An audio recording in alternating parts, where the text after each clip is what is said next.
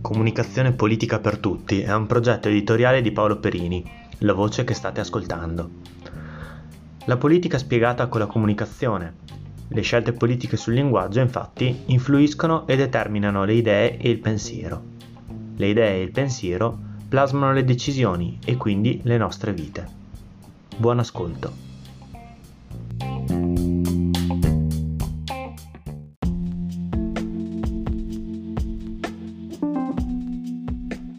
Buongiorno, buongiorno e ben ritrovati a Comunicazione Politica per Tutti.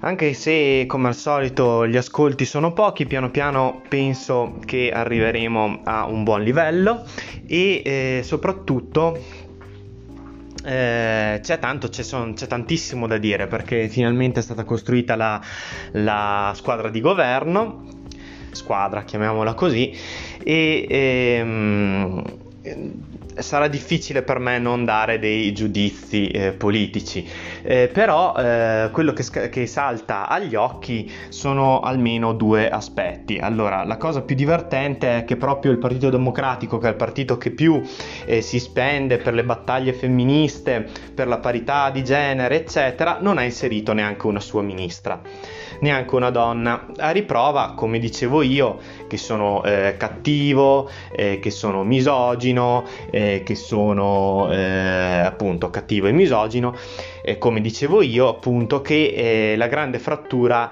eh, non è tra uomini e donne, ma tra chi ha potere e chi non ce l'ha.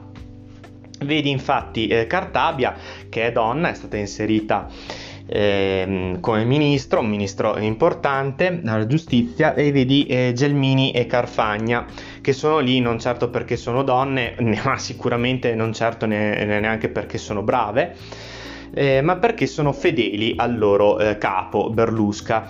Di nuovo, eh, la grande frattura non è quello che dicono le eh, femministe tra uomini e donne, ma sicuramente tra chi ha il potere e chi non ce l'ha. Con buona pace delle donne che continuano le loro battaglie contro gli uomini invece che contro il potere. Attenzione, contro gli uomini di solito che hanno poco potere, non contro gli uomini che ne hanno tanto di potere, perché altrimenti verrebbero messe al, eh, ai margini anche loro. Allora l'uomo con tanto potere va bene, l'uomo con poco potere invece mi deve rispettare. Bene.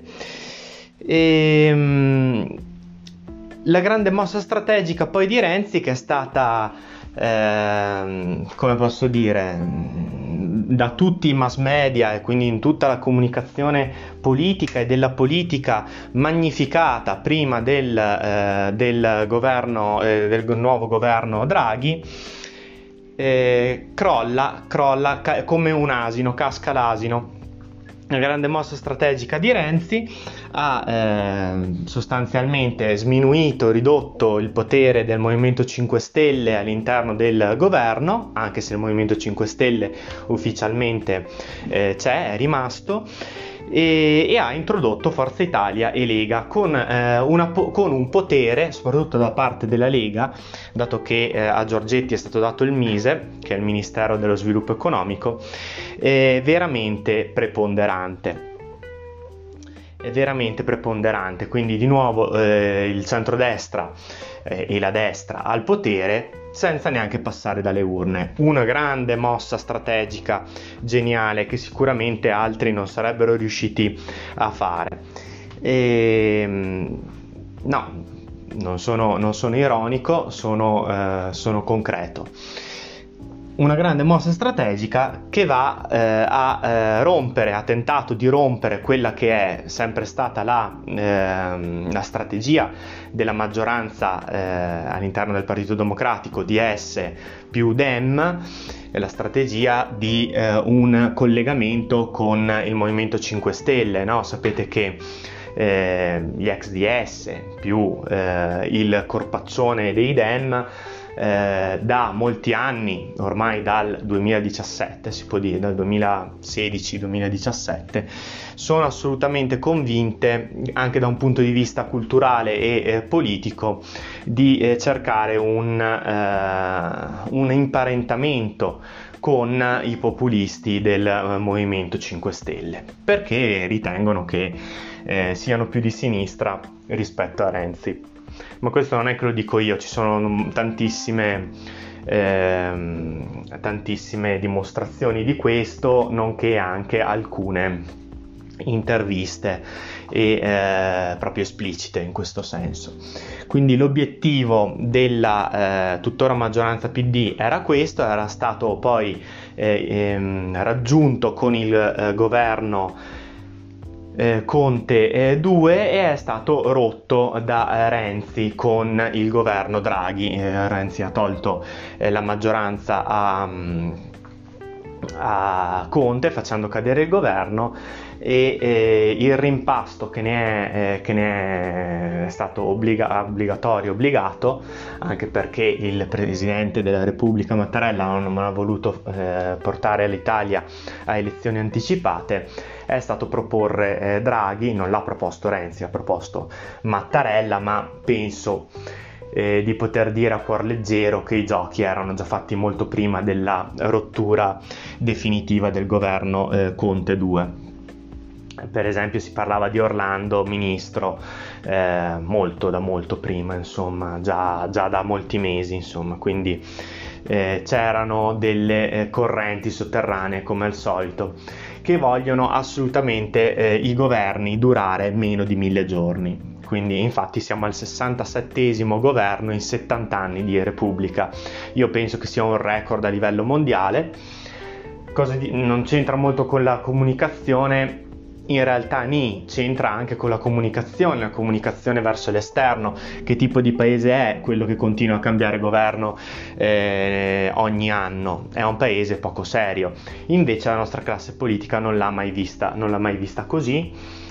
Eh, anche perché eh, sapete che da noi eh, l'esecutivo è sostanzialmente mm, esi- è, un potere, è un potere che esiste eh, e ha e ha molto potere, ma non è molto diviso, non è un eh, potere molto staccato dal legislativo. No? Il legislativo, quindi ehm, il Parlamento, in particolare i partiti, sostengono o fanno cadere i governi. Quindi sono i partiti sostanzialmente che decidono se un governo vive oppure no.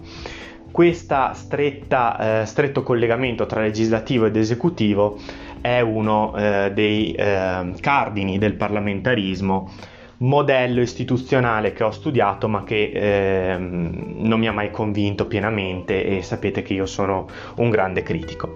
Quindi due osservazioni sul governo eh, Draghi. Di sicuro eh, ci sono dei tecnici di valore, di sicuro ci sono dei tecnici di valore.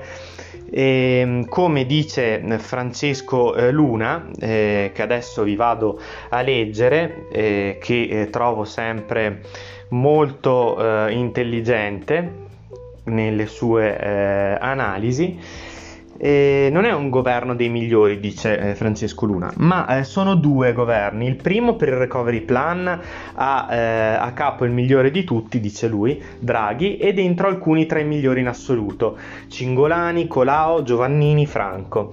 Il secondo per la stabilità politica è composto dai soliti mediocri. I soliti mediocri sono quelli che abbiamo già citato prima, nonché eh, i vari ministri eh, scelti dai vari partiti, eh, sempre con il manuale Cencelli, insomma, per eh, contentare una corrente piuttosto che l'altra. Detto questo, appunto, oltre che eh, l'aspetto, eh, se volete, molto ridicolo che svela come la comunicazione di genere spesso sia, eh, come al solito, utilizzata dalla politica per il consenso e poi non tanto per il potere, e, e eh, una prima discussione sui nomi dei, dei politici eh, che eh, sono poi eh, stati ufficializzati ieri. Vi saluto, vi ringrazio per l'ascolto e vi invito a condividere questa puntata o a commentarla se non siete d'accordo. Ciao a tutti!